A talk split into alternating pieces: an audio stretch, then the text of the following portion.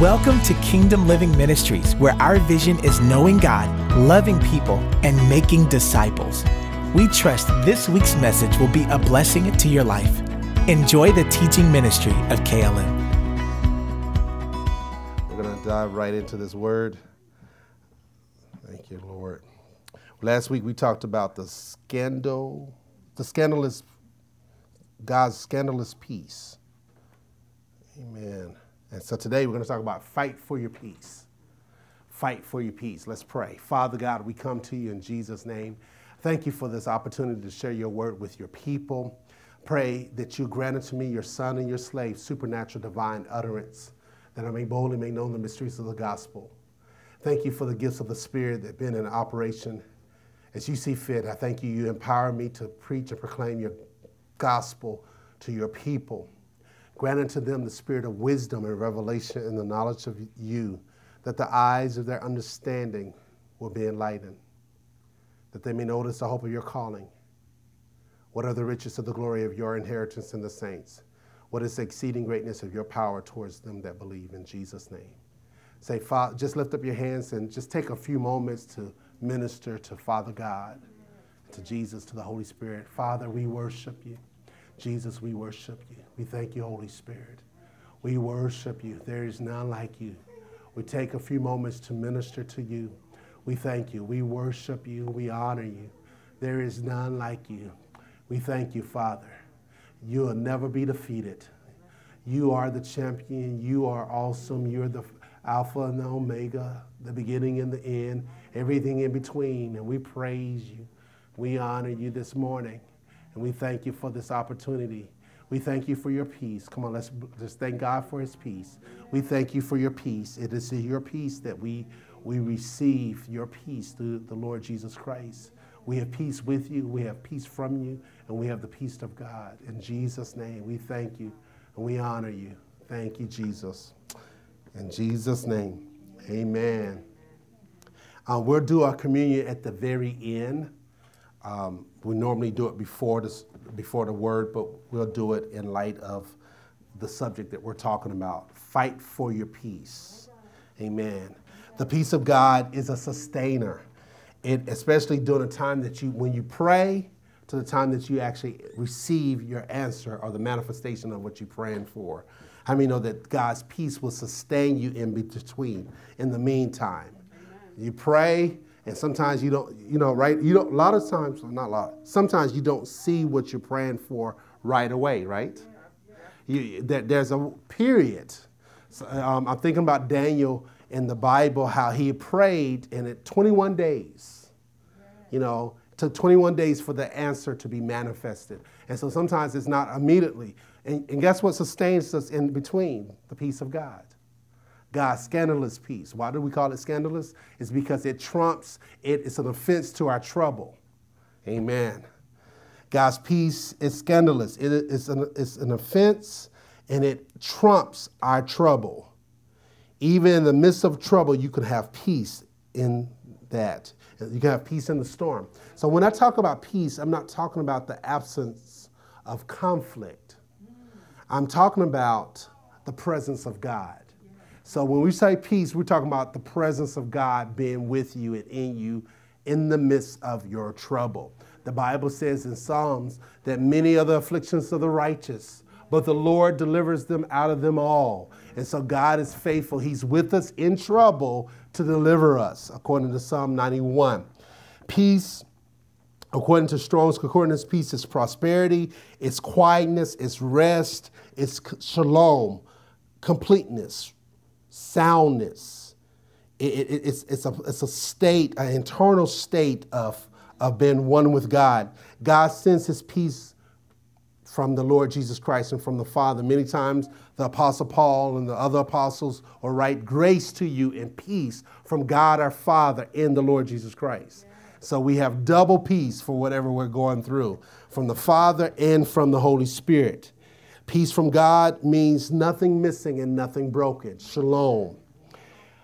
And we said this uh, a couple weeks ago peace with God produces peace from God, which produces the peace of God. Peace with God produces the peace from God and the peace of God. Good news. Amen. So go with me. You're familiar with this, John chapter 16. Today we're going to talk about how to fight for your peace, how to maintain your peace, how to keep your peace in the midst of whatever you're going through. John chapter 16, we shared this scripture last week, I believe, and the week before, but it, how many know it's good to hear it again and again and again? John chapter 16, verse 33 says, I have said these things to you that in me you may have peace. But in the world you'll have tribulation. But take heart, I have overcome, I have overcome the world. And so Jesus has um, given us two situations. In him we have peace, but in the world we'll have trouble. We have tribulation. I choose to be in him in the world. We're in this world, but not of it.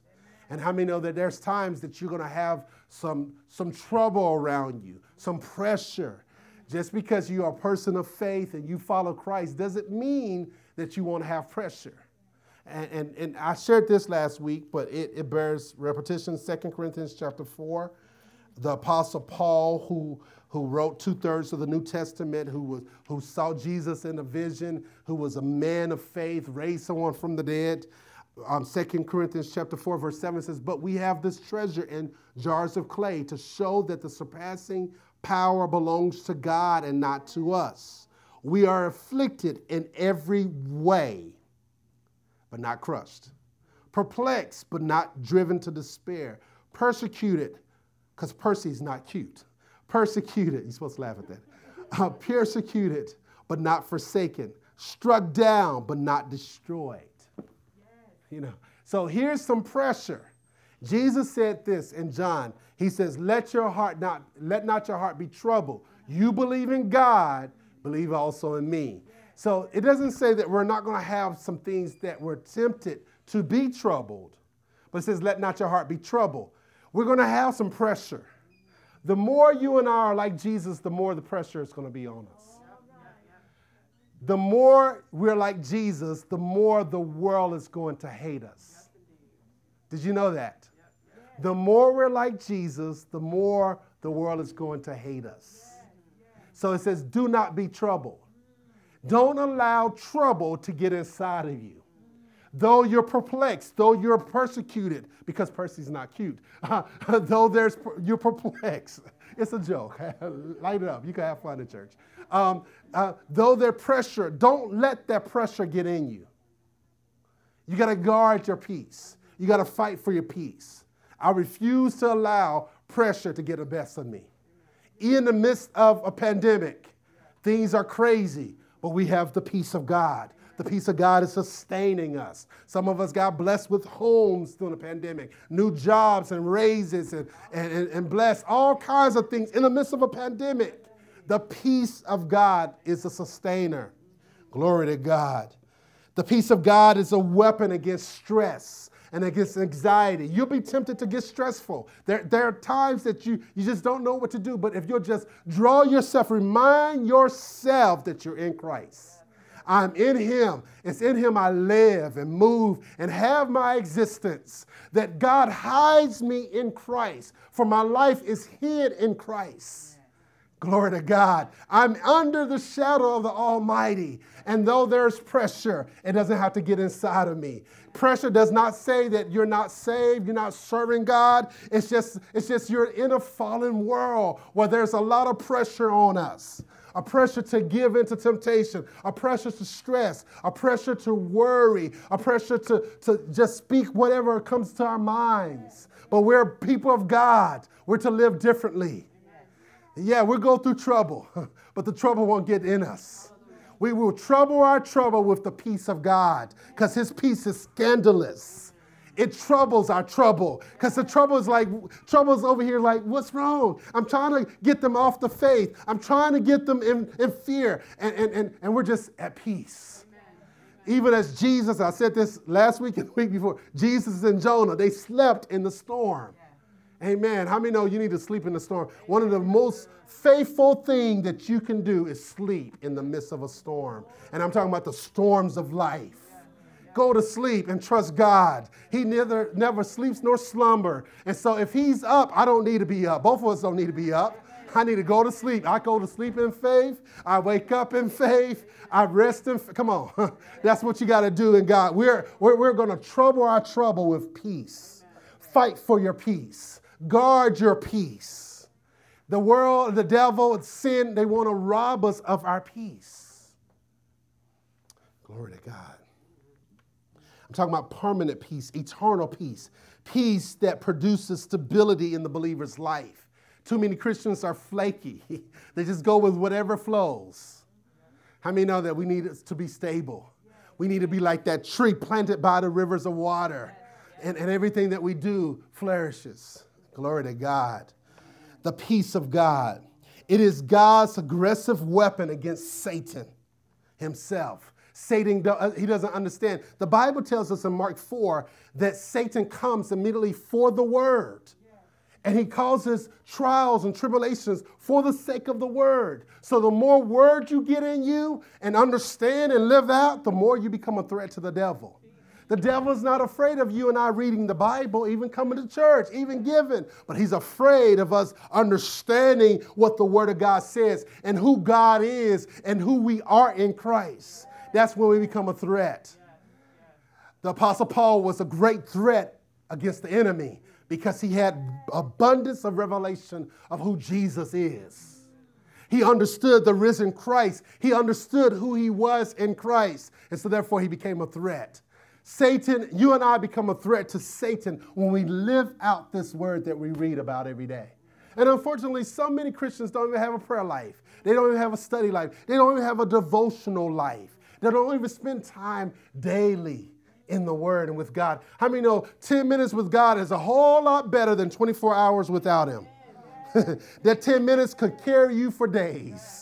So spend 10 minutes, 10, 20 minutes with God. When I was youth pastor, I was used to encourage the young people to do 20 minutes of power, five minutes of prayer, five minutes of praying in, in, the, in the Holy Spirit, five minutes of studying the scriptures, and five minutes of worship. 20 minutes of power will carry you a long way that day. It's, God is not looking at the quantity, but the quality of time. For five minutes of faith will get you throughout the day. So you got a lot of stuff going on. You got life happening. Spend that time with God. Pull out the scriptures, even if it's a Proverbs a day. Now, don't just stay in Proverbs. 20 years from now, you shouldn't just be reading a Proverbs a day. you should have graduated. Like, I'm, I'm, training my fourth grader now We're just reading Proverbs a day. So he'll read a Proverbs. What does that mean? I don't know what the ant has to do with Jesus. Everything. Boy, you're not going to be lazy. Let's look at the ant. Let's go outside and find some ants. You see how they work? That's the way God wants you and I to work. Because work is worship. Amen. So, so we, we, we need to spend that time studying the scriptures and getting excited about the word of God. Amen. Don't, don't, don't pull back. Uh, recently, I received my aunt, she, she, she recently just had a stroke. And she says, nephew, what, what's going on? I was, I was actually going into the things of God. I, was, I began to seek God like never before. Why did God allow this stroke to happen to me? And I told her, with boldness and humility and respect, I said, don't ask the question, why? The question is why? Why this? Why this happen? I'm not, I'm not saying that God is afraid of our why, but why can trip you up. why? What is the purpose of this trial? I said, the trial comes to destroy you, Auntie. It was no, the purpose is to destroy you. Don't ask why, ask, what must I do to put into practice? The Bible tells us when we fall into diverse kinds of trials, what are we to do? Count it all joy. so it's an opportunity to believe what we believe. It's an opportunity to put into practice what we've been trained. See, a lot of times people look at the church as, the ho- as a hospital. And yes, it's a hospital. I'm not coming against that philosophy. But it's more than a hospital, it's a school. in church, you are being equipped for the life, for life. You're being trained so that when you get out there in the game of life or in the school of life, you can you'll have many tests. And that test is an opportunity to what you've been trained for to put into practice. Sometimes when you're going for a test, you, you know you don't get a chance to ask the questions. Right, because you, you, you've been tested. And sometimes when we're in a test, it's not the time to ask why, it's the time to put into practice what you believe. The Bible calls us to fight the fight of faith. We're to fight for what we believe in. The devil will test you on what you believe. You, I believe God wants us to, to be prosperous. He'll test that area. God, I believe God wants me to have peace. He'll test your peace. How many peace been tested this week? He'll test you in the area of peace. Whatever area, have you noticed, whatever area I'm preaching about, that's the area that you've been tested in. I preach about prayer. Oh, God, uh, it was hard just to pray. Hallelujah. I want to raise a hallelujah. I mean, it's, it's, it's challenging. So, what, that's right. Whatever whatever you hear and whatever you believe in, you'll be tested in. Your faith is to be tested by the enemy and, and, and what, what comes out of it will bring glory to God. Amen. You, will you still stand in the midst of a test? When everything around you is falling apart, you still believe in God. Though he slay me, I keep on trusting. Though, though a thousand fall at my right hand and 10,000 at my left hand, it'll not come nigh me. I keep holding on to Jesus because he keeps holding on to me.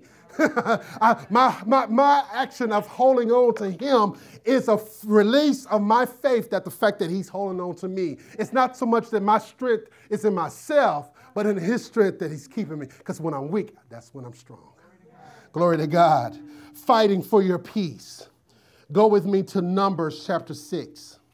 Numbers chapter 6. We're, we're talking about peace. We're ending our series about peace this today. And then to, next week, we're, we're going to talk about the Christian mind. Next month, we're going to focus on the Christian mind. Fight, fighting for your peace. Go, Numbers chapter 26. Numbers chapter 26. Glory to God. Thank you, Lord. Numbers chapter 26, let's look at verse 22. I think I got that wrong. I'm sorry, number six. I had y'all in 26. Numbers chapter 6. God is so concerned about numbers, he named a book named Numbers. God so loved the world. God, how many know that God is after the world? He wants the world to be saved. God, sent, God did not send his son into the world to condemn the world, but that the world may be saved through him. Amen. He's after the world. The devil's church is larger than God's church, but God is after the world. He wants the world to be saved, saved and set apart for his glory. Numbers chapter 6, verse 22. This is Aaron's blessing. The Lord spoke, let's real quick. Oh, I'll say this in a minute. The Lord spoke to Moses, saying, I said this, shared this last week, but it, it bears repetition. It says, Speak to Aaron and his sons, saying, Thus you shall bless the people of Israel, and you shall say to them, How many know that the blessings of the Lord makes rich and has no sorrow with it? So when the Lord blesses you with something, if you get something in your life, how do you know it's from the Lord? It's going to add to you. It's not going to be burden. So let's say you get approved for a car, and you go and get the car, and you make the car payments. It's not going to be a burden it'll be the easiest thing that you ever paid off. If it's a burden, I'm talking about it, it like you got to believe God for the next penny, it's not from the Lord. Um, the blessing of the Lord makes rich and adds no sorrow to it. How do you know if a person is from the Lord that comes into your life? They'll add to your life. They won't take. They'll add, if they take, when I'm talking about taking, I'm talking about they won't drain you. they won't dry, drain your strength there will be a blessing. They will bless you. And so our prayer is, Lord, make me a blessing. And we should add to people. What can I add to their life? The presence of God, the wisdom of God, the joy of God. Let me bring some peace in on this job. There's chaos, but I'm going to bring peace. I'm not going to yield myself to gossip. I'm going to speak blessing. No, we're not going to talk about the supervisor. No, we're not going to talk about this job, this organization, because this job God is using to meet my needs. Come on. How many know that God uses our jobs to meet our needs? Don't curse the hand that is blessing you. God is using that channel to feed you. Glory to God. Come on, let's praise God for our jobs. Thank you, Lord. Thank you, Lord. God, you may not, it may not be your dream job, but it's, it, it's an avenue to get you to where He wants you to go. Amen. Um, verse 24, it says, The Lord bless you. The Lord bless you. The word bless in the Hebrew, it means to empower to prosper, to empower for success. So when we talk about the blessing of the Lord, we're not talking about things, we're talking about the empowerment to succeed. The difference between a bless, a blessing and a cursing, a curse, a curse is the empowerment to fail. The curse will empower you to fail, set you up to, for failure. But the blessing will set you up for success. How many know that when God places his blessings on your natural, he, he, he's setting you up for success? And so here, the, the blessing of Aaron is that the Lord bless you. The Lord empowers you. He empowers you on your job. He empowers you in your family. He empowers you in your mind, in your money, in your body. Come on. We want the blessing of the Lord. He says, May the Lord bless you. May He empower you. May there be shalom, nothing missing and nothing broken. And then not only does He bless you, the next part says, and keep you. So he sends his empowerment to, to, to, impact, to set you up for success. Then he turns around, he sustains it. He, he, he, he, helps, he helps you to multiply in that area. Uh, not only does he prosper you, but he keeps you prosperous. uh, not only does he provide health, he keeps your body working. He keeps your limbs active. Come on. He keeps your mind running. oh, he keeps your arms moving. Come on. He keeps blood running through your vein. Uh, not one time, but continue. He sustains the world by the power of his word, the word of his power. He keeps us. The Lord bless and keep you. This is a prayer. And it goes on and says, The Lord make his face to shine upon you and be gracious to you. May his glory be upon you. May your presence bring his presence in the situation. May your presence bring his peace. The Bible tells us in Matthew 5, it says, Blessed are the peacemakers, for they shall be called the sons of God. And so we should be peacemakers. Everywhere we go, we should be making peace. Let's make some peace wherever we go. Let's bring peace. There's drama, peace. Wait, I speak peace. My presence brings peace. I, am no drama person. I bring peace in the situation. Br- where there's confusion, I bring peace. Where there's lies, I bring truth. Where there's sickness, I bring health. Where there's lack, I bring prosperity. Come on. How many know that God will bless your job, your company, because you're there? um, you, you, God will bless your children's school because your kid is there. Amen. And I, on the way, I was taking both of my boys, my nine-year-old and my three-year-old. I was taking them to school, and I was praying for. I, Lord, I pray that this school doesn't have any cases of COVID 19. In the name of Jesus, I plead the blood of Jesus over all the teachers and all the, his, their peers, upper school, middle school, elementary, and pre K. God, I pray, Father, that you give the administration wisdom God, I thank you. You know, and you pray and you ask for God's blessing upon the whole school system. Glory to God. The Lord bless you and the Lord keep you. May his, may his presence sustain you. May, may the Lord make his face to shine upon you. May his face shine upon our finances. May his face shine upon our marriages. May his face shine upon our bodies. May his face shine upon our children. Come on. We want his face to shine upon everything we do and be gracious to you. May the Lord lift you, lift up his countenance upon you. And listen to this, and give you peace. Give you shalom. Give you nothing missing and nothing broken. You may be lacking naturally. His presence will make up the difference. His wisdom will make up the difference. He can get you the money. See, money is not an issue. he owns the cattle on thousand hills. The earth is the Lord's and the fullness thereof. He can send one, one guy, a good friend of ours, he, um, he would tithe every Sunday and he began to write student loan debt, debt cancellation. Every Sunday, he wrote it on his envelope. And then one day, he got a letter from them saying, You're completely debt free from your student loans. He says, Wait a minute, this is not right. So he, he ain't be, he's not some dumb, dumb, deep Christian. Oh, I, I receive it and never call back. He called and said, Are you sure? Because I'm sure I owe over a $100,000. And they like, no, mister, you, you, you're totally debt free. I don't, we, we don't know what happened, but you, you should just leave it alone. And he called again. He kept calling every day for a week. Are you sure? I just, before I testify or testify, I want to make sure that there's no, no loan on, with my student loans. And um, they told him, he got, he said, please send me a letter. he got the letter and then he testified. But he wrote on his tithes envelope every single week student loan debt cancellation.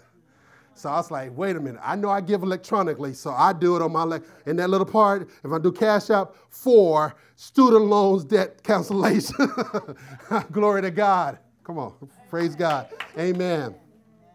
So this scripture that the Lord bless you and give you peace. God speaks, fight for your peace. Everybody say, fight for your peace. Go to Isaiah 54. Go ahead, say it. Fight for your peace. Amen.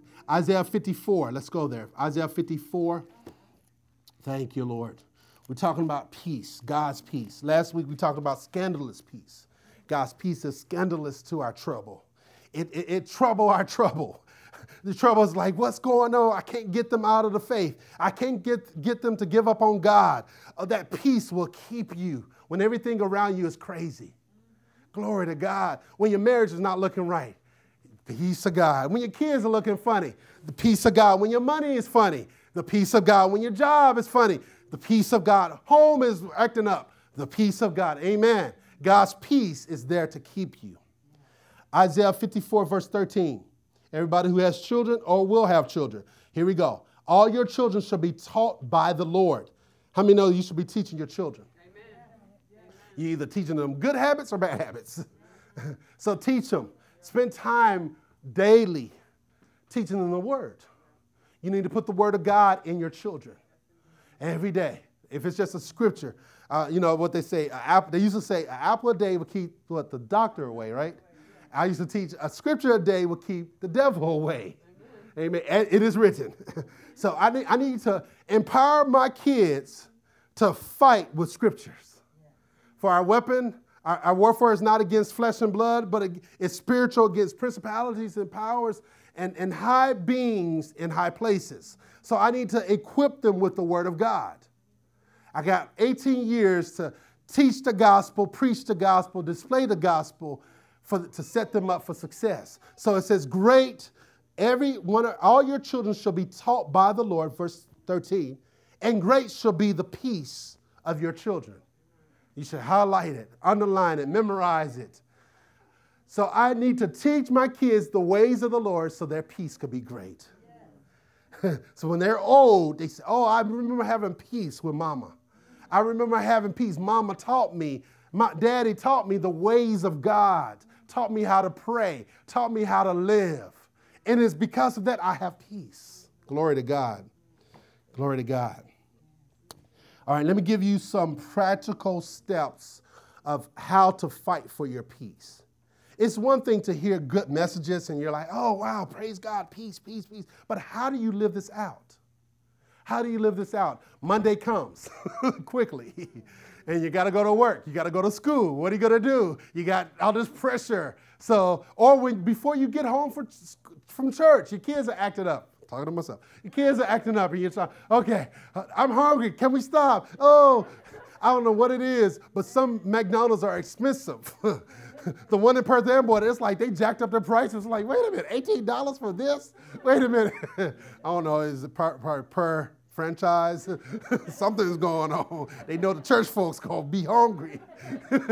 uh, so you gotta have peace. Everybody's like, I'm hungry. Can I have your phone now? Oh, mommy. No, today's the Lord's day. What do you mean? The Lord, every day's the Lord's day. No, today's the Lord's day. We're not going to look at the phones. Maybe at 3 o'clock, but not now. All right, here we go. I'm going to give you six steps, or not necessarily steps, but six ways to fight for your peace. the first one is prayer. You know this prayer invokes God's peace when you do it properly.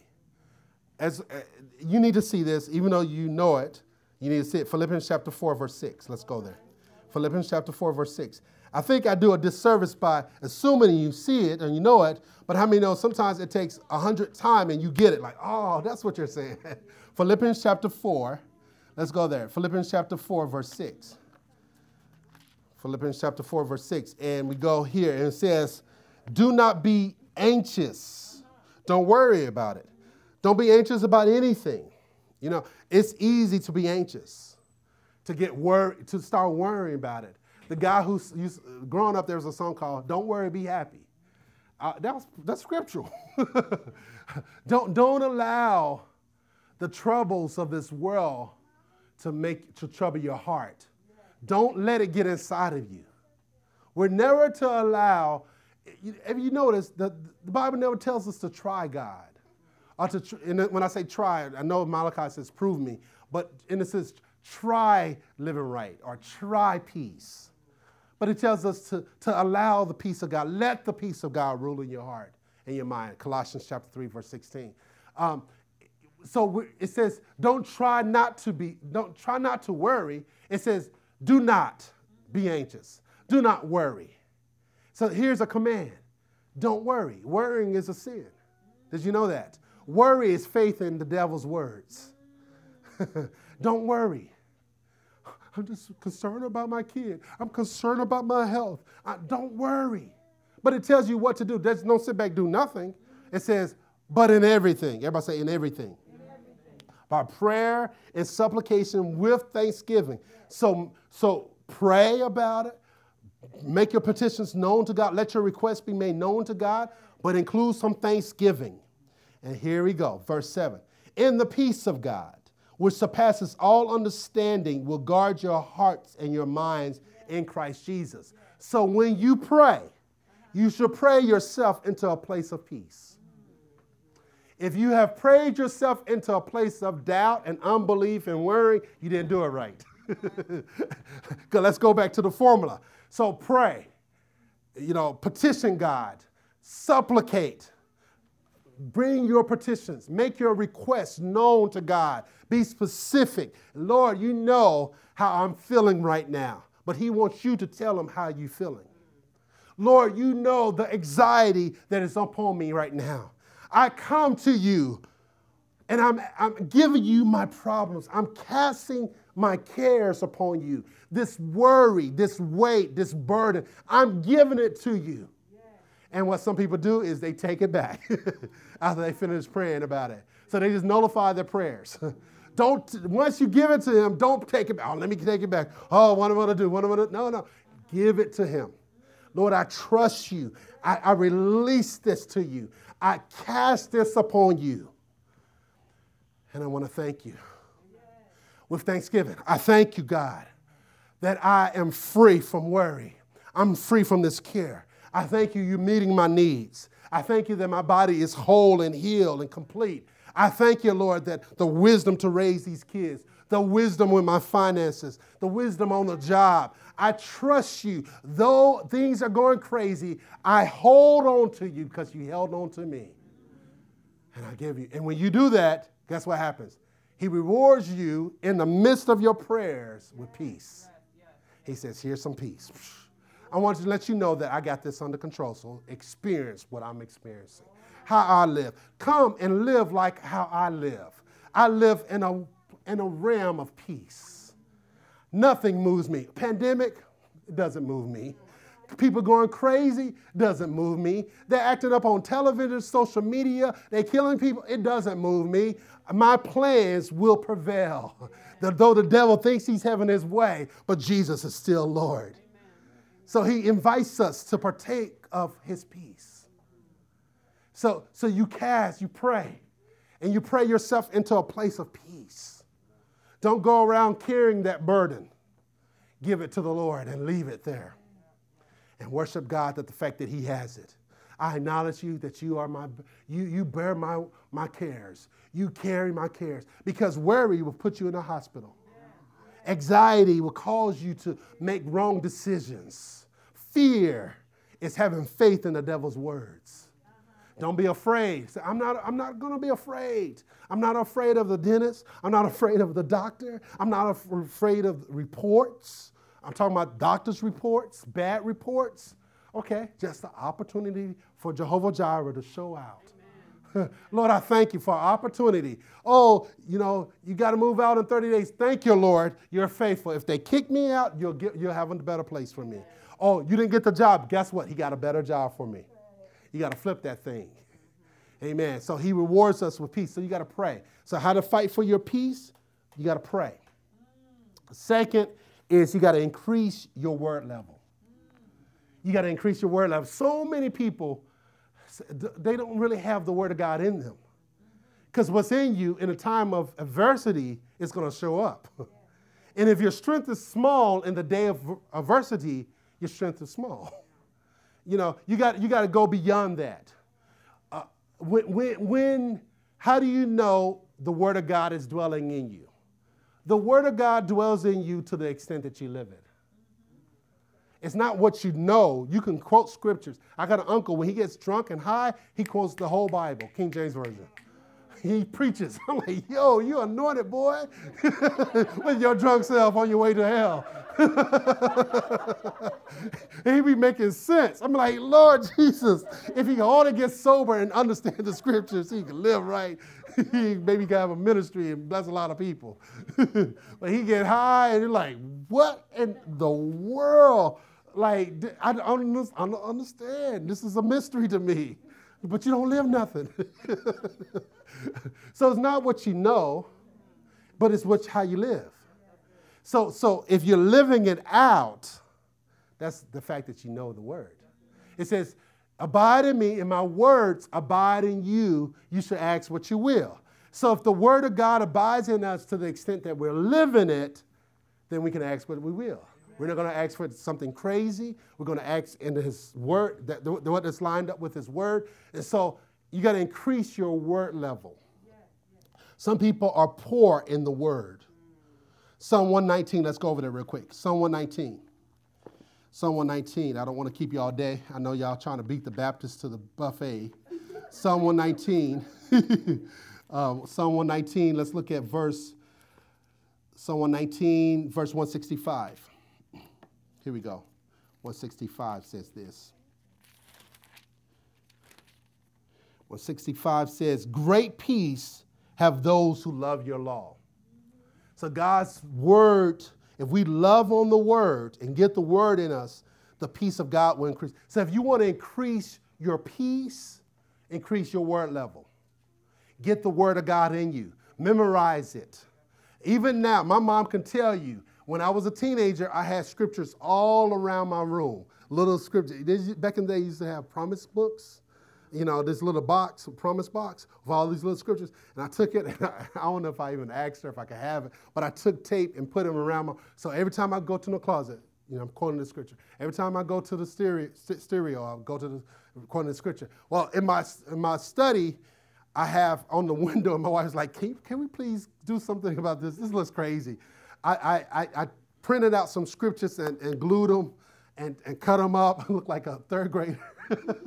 and I glued them on my wall and I got scriptures, death and life under the power of the tongue. I mean, I'm, and I'm reminding myself, he that works his land shall prosper. you know, a man's gift will make room, of, room for him. And so I'm re- keeping that in my mind because I'm in a PhD program. I'm keeping that in my mind like, hey, my gift will make room for me. Death and life in the power of the tongue. I say I can understand. I'm, I'm translating Daniel 6 tonight. I'm, I'm, I'm translating Amos. Oh, I'm anointed to translate these scriptures. I'm anointed to learn Greek and Hebrew and Aramaic. I thank you. I'm anointed for, I'm just trying to learn English. I'm, I'm anointed to write. I can write thousands and thousands of pages in Jesus' name. I'm anointed. He gives me the, the, the mind of a writer. He, he anoints me.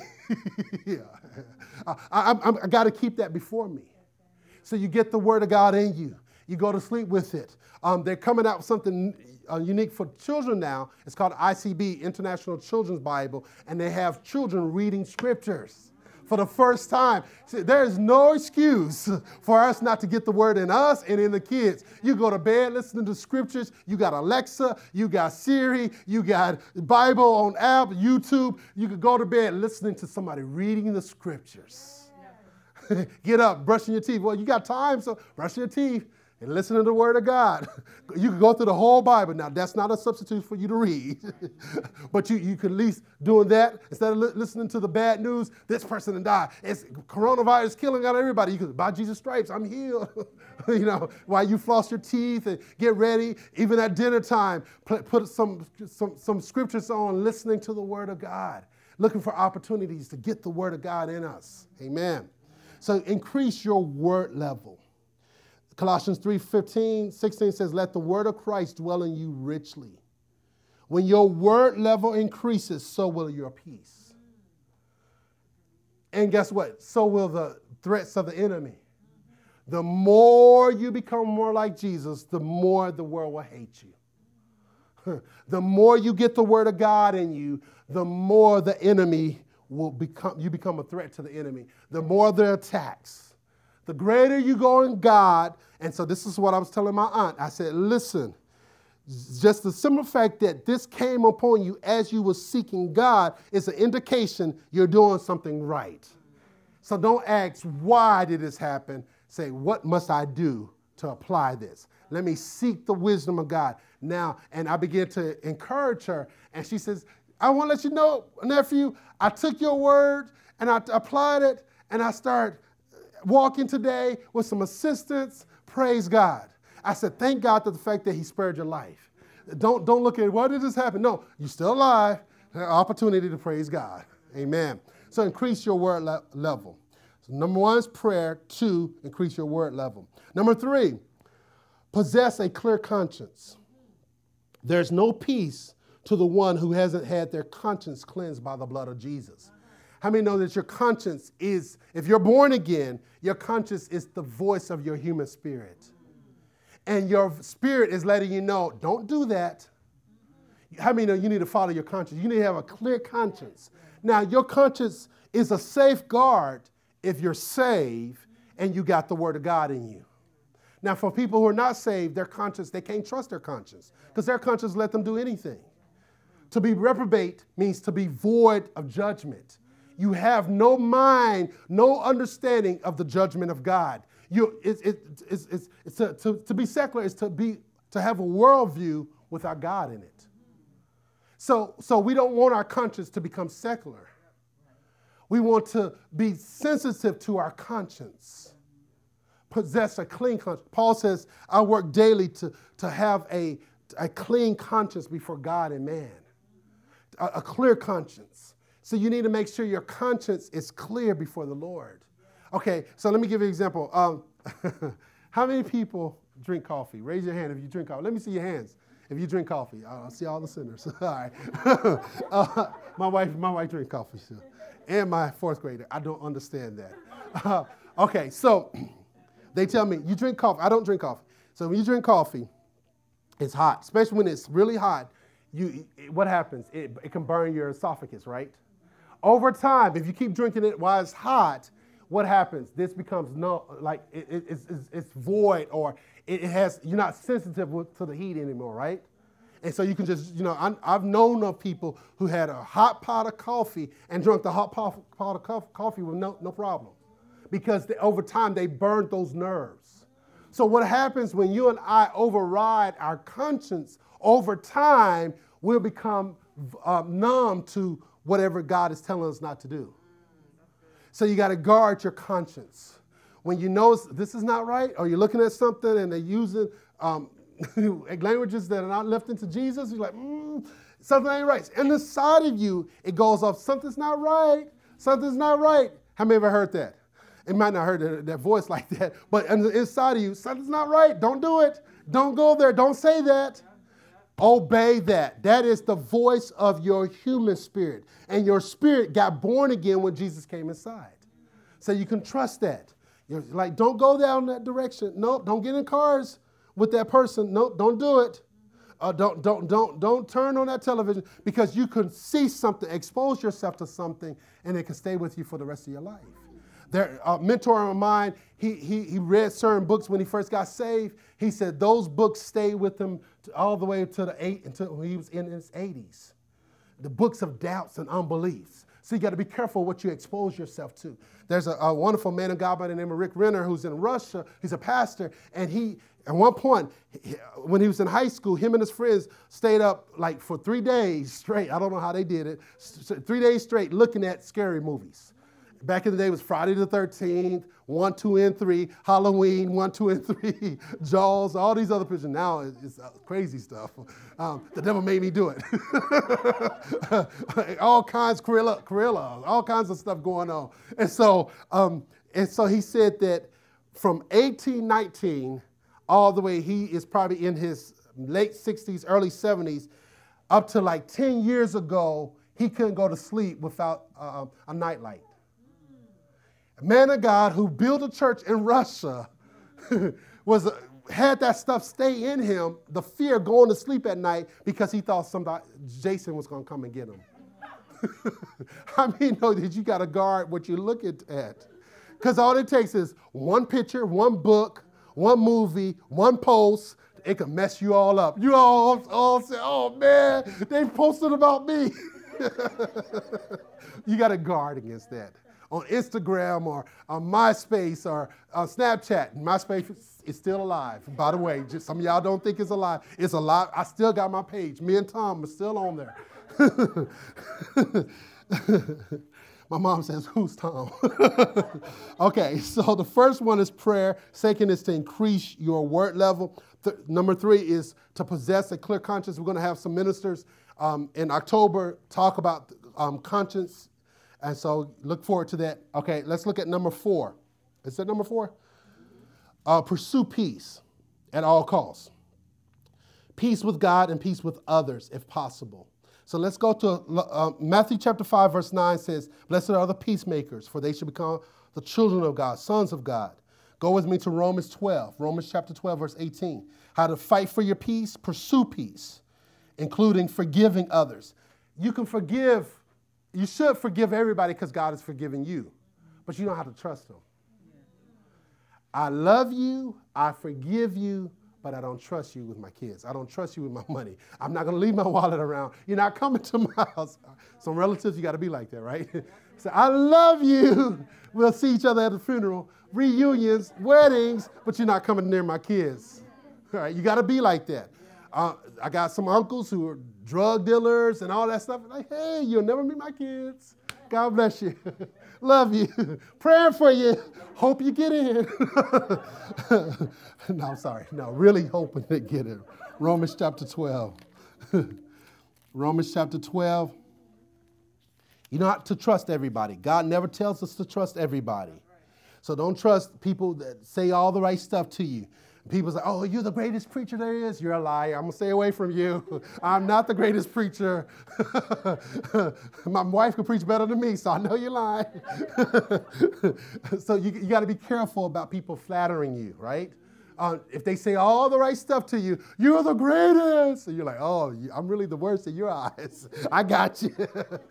they was like, they was like, oh, Hosanna with Jesus. Hosanna, Hosanna. Oh, the word Hosanna means Lord save us. Oh, Lord save us. They had the palm trees. Hosanna. They were singing. And then the next weekend, crucify him, crucify him. The very same ones that were praising him were now crucifying. Just shows you the human nature. So be careful of those friends who flatter you with words.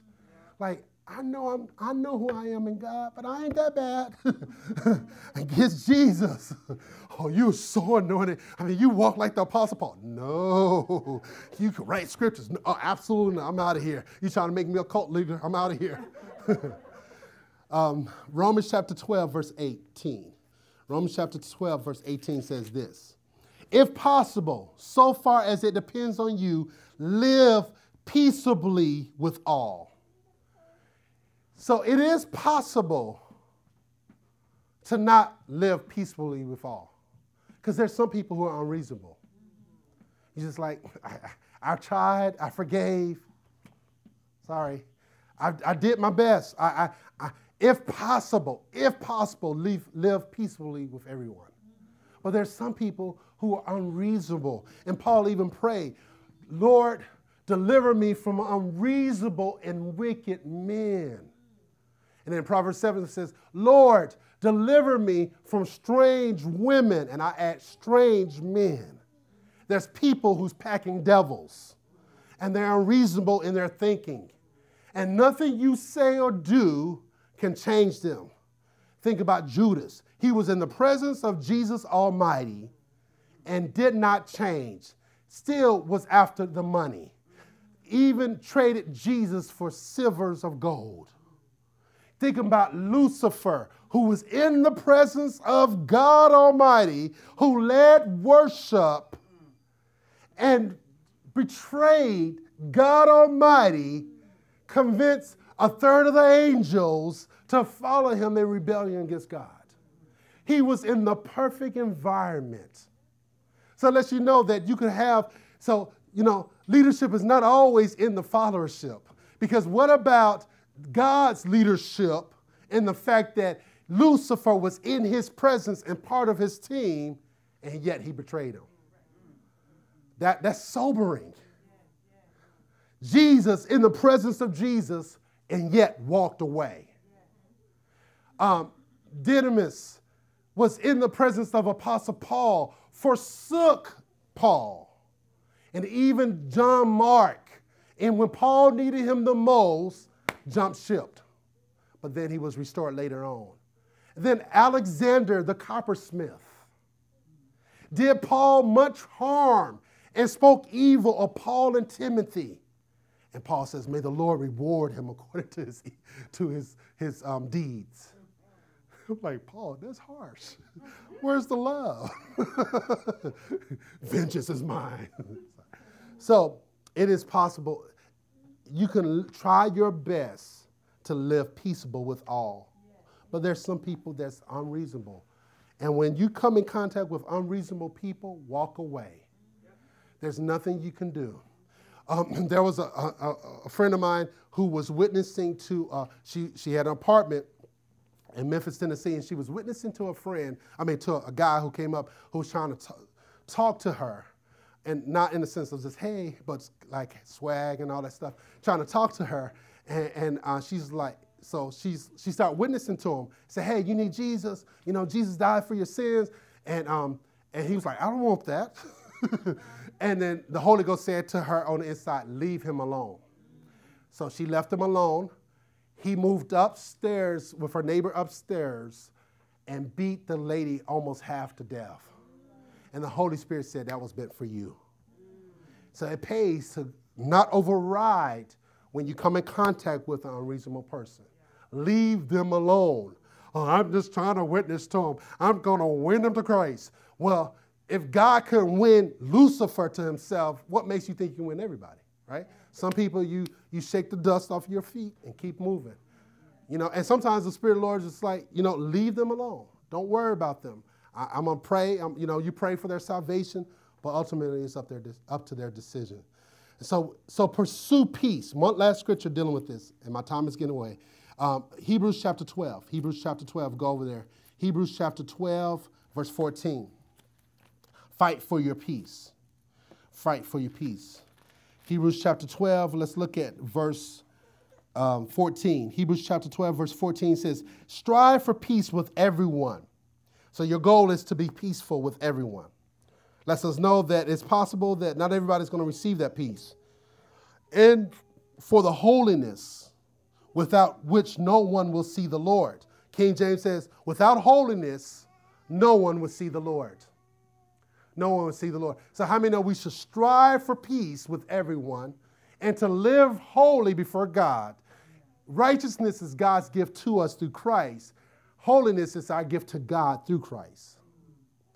Righteousness, you'll never be more righteous than you are right now, but you can be more holy than you are right now. Holiness is your outward expression of the righteousness state that you are.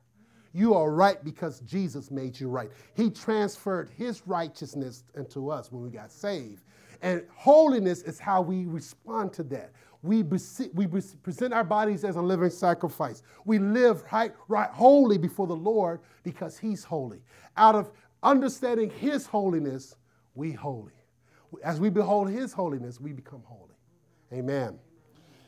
So it says, strive for peace with everyone. Try to be peaceful with everybody. But when people going off and cussing you out, keep it moving. God bless you. And you walk your way. You can't change everybody. There's some situations you just can't. You go in and pray. You, you're responsible for the stewardship of your, the peace of God in your life. But you can't invoke that on somebody else unless it's your children. Hey, you're my child, you're going to live right. you're going to serve the Lord. I was praying for my boys, they would sleep. I said, In the name of Jesus. Oh, thank you, Lord, that they're set apart for the glory of God. They are pure. They'll never know drugs. They'll never know sex outside of marriage. They'll live holy. They, they, they will have the holiness of God upon their life. And when they go to do wrong, I thank you that the Holy Ghost gets a hold of them. And I'm praying all the way into their future, into their teen years. I say, You won't be a, a rebellious teen. Your mama was a rebellious teen, and I wasn't a rebellious teen. So we sow some good seed in the name of Jesus. They will be righteous teenagers. They will put righteous peer pressure on, the, on their world, their generation. And I go all the way into their 20s and their 30s and their 40s and their 50s and their 80s you will serve God and you will marry a godly woman and you will raise godly children and you will be a leader among leaders and you will, you will not be a follower. You will only follow Christ and be a leader among your peers. You'll lead people to Christ. I go, I go in prayer and they were like, oh, God, just let me alone. I'm trying to go to sleep. In the name, I get the anointed oil. I anoint them. Plead the blood of Jesus over them. You, you'll marry the right woman. You, you, oh, you'll never be confused about your gender. You, you'll, you'll never see the inside of a hospital except for when your wife is having kids kids in the name of, and I go and God will give you godly pastors, pa- pastors who are holy and righteous, who, who will faithfully watch over your soul, who will disciple you, be spiritual fathers to you. I'm not afraid of somebody being, oh, you know, I just want to be their spiritual father. I am their spiritual father, but guess what? God can give them many. Come on. like, you don't threaten me. As long as you do right by my son and you teach him the ways of God, go for it. and that's the way you got to look at it go into the future of your grandchildren. Lord, you'll visit my up to three generations, blessings, not curses, blessings. The generation, the blessing upon the thousands of generations. the devil let the wrong one get saved, my mom. let the wrong one. And it's affecting thousands. Amen. Amen. Pursue peace. All right, um, real quick, guard your mind Philippians 4, 6, chapter 4, verse 6 and 12. Let's go there real quick. I promise I'm going to let you go today. You ain't going to beat the Baptist. Philippians chapter 4. Philippians chapter 4, real quick. Philippians chapter 4. And let's look at verse 6. We looked at 6, but we're going to look at how to fight for your peace right here. How many know that it is our responsibilities for those who are parents or future parents? Before, when I was a teenager, I was praying for my kids. I was praying for my wife before I was a teenager. When I was little, like six or seven, I was praying for my kids. How many know you, you can do that? You can pray, you can shape, shape your future through your prayers.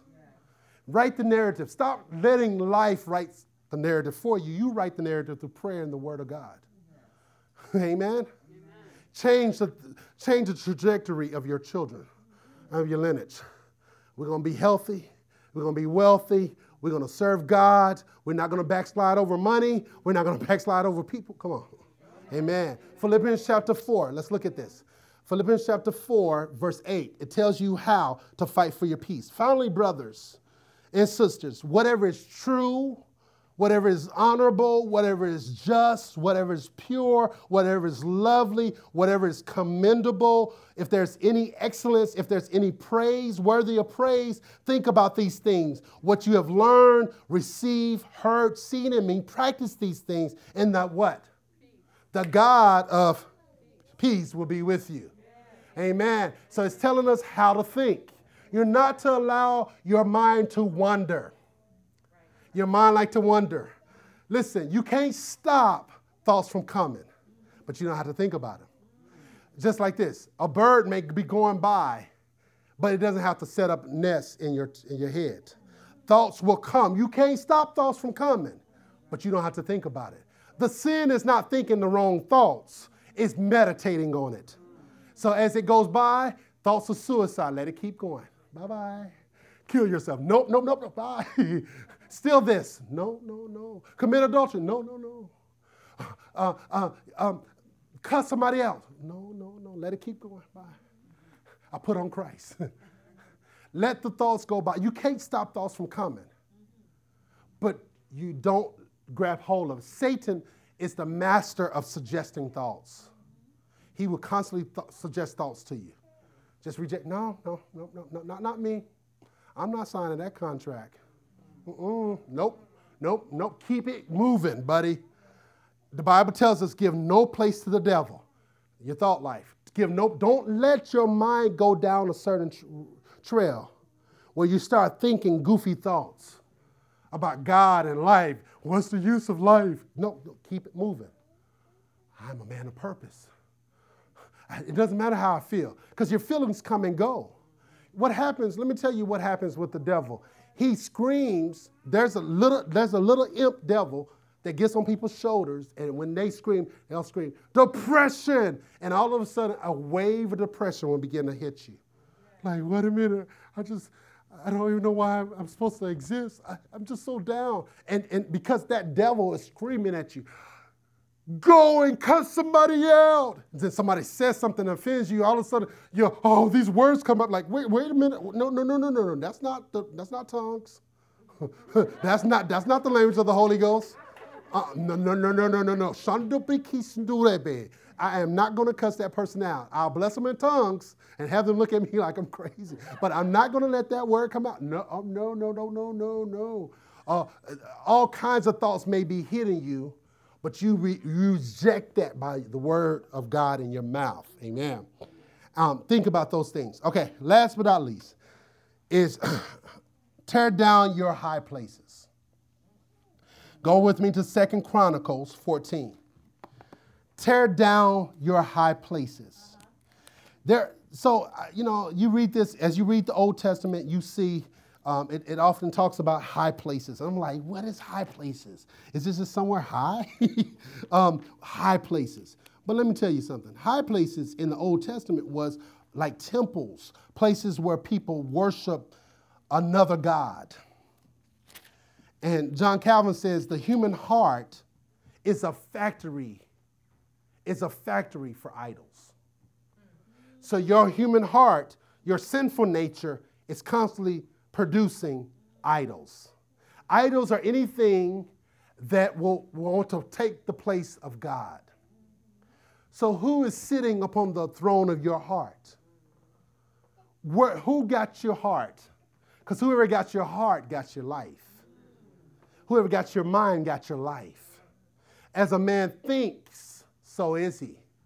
So I got to guard, so I got to tear down these high places. King Asa um, he, he was in the city, um, he followed out his father, and he reigned in his place in these days, for the, and there was rest for 10 years, verse 1. Verse 2, it says, And Asa did what was good and right in the eyes of the Lord his God, and he took away foreign altars and high places, and broke down the pillars. He broke down the high places. You and I are in charge. If you want to fight for your peace, you got to tear down some high places. You got to pull down some altars, altars of, of, of self worship, altars of, of the lover of other people more than lover of God, the altar of pleasure. You got to tear down those idols. And you got to let the idols know that God is Lord of your life, that Jesus is Lord of your life. Don't ever make anybody more important than the Lord. He's first and foremost. He's the center of your life. Not only is he the first, but he's the center. And it's through him you see everything else. So tear down those high places. If you want your peace, tear down those things. Don't allow another to take the place of God. No person and no thing, no job. Make sure that you're not loving money. The Bible tells us, I told you I lied. Hebrews 13, this is my last scripture. Hebrews chapter 13. The Bible tells us not to love money. It's not nothing wrong with having money, but we're not to love it. We're not to love. Let, us look at this real quick. Hebrews chapter 13, verse 4. Another way, these are bonuses, by the way. Fight for your peace. This is bonus number seven. Uh, um, verse 4 says, Let marriage be held in, on, in honor among you. Let the marriage bed be undefiled, for God will judge the sexual immoral and adulterous.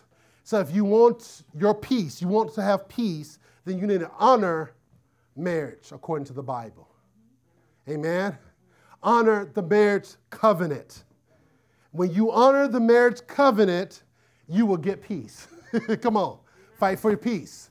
And then it goes on, it says, Let not, um, God will judge the sexual immoral and adulterers. Verse 5 Keep your life free from the love of money. You can't love money and love God. You can't do it. There is a righteous way to pursue money and wealth, but you can't love money. You got to choose God or money. Never make a decision based on money. Make a decision based on God. Amen. Make your decision. I go to this college because of God, because God is leading me. I take this job because God is leading me. I marry this person because God is leading me. I have these children because God is leading. Come on. I, I choose this neighborhood because God is leading me. Make decisions with God in mind. Let him run through your mind. He should always be running through your mind. You should be thinking about him all the time. Your brain should be an overload thinking about the Lord. you know, they say we only use 10% of our brain. I believe the 90% is for the Lord. And when you go in eternity, you're going to tap into that 90% and be like, my God, this is blowing my mind what you're doing here in eternity. it's going to take all of eternity to know who God is. So let Him constantly run through your mind. It says, so don't let the love of money, don't love money. Keep your life free from the love of money. That's one way to pursue peace. The last one is to be content with what you have.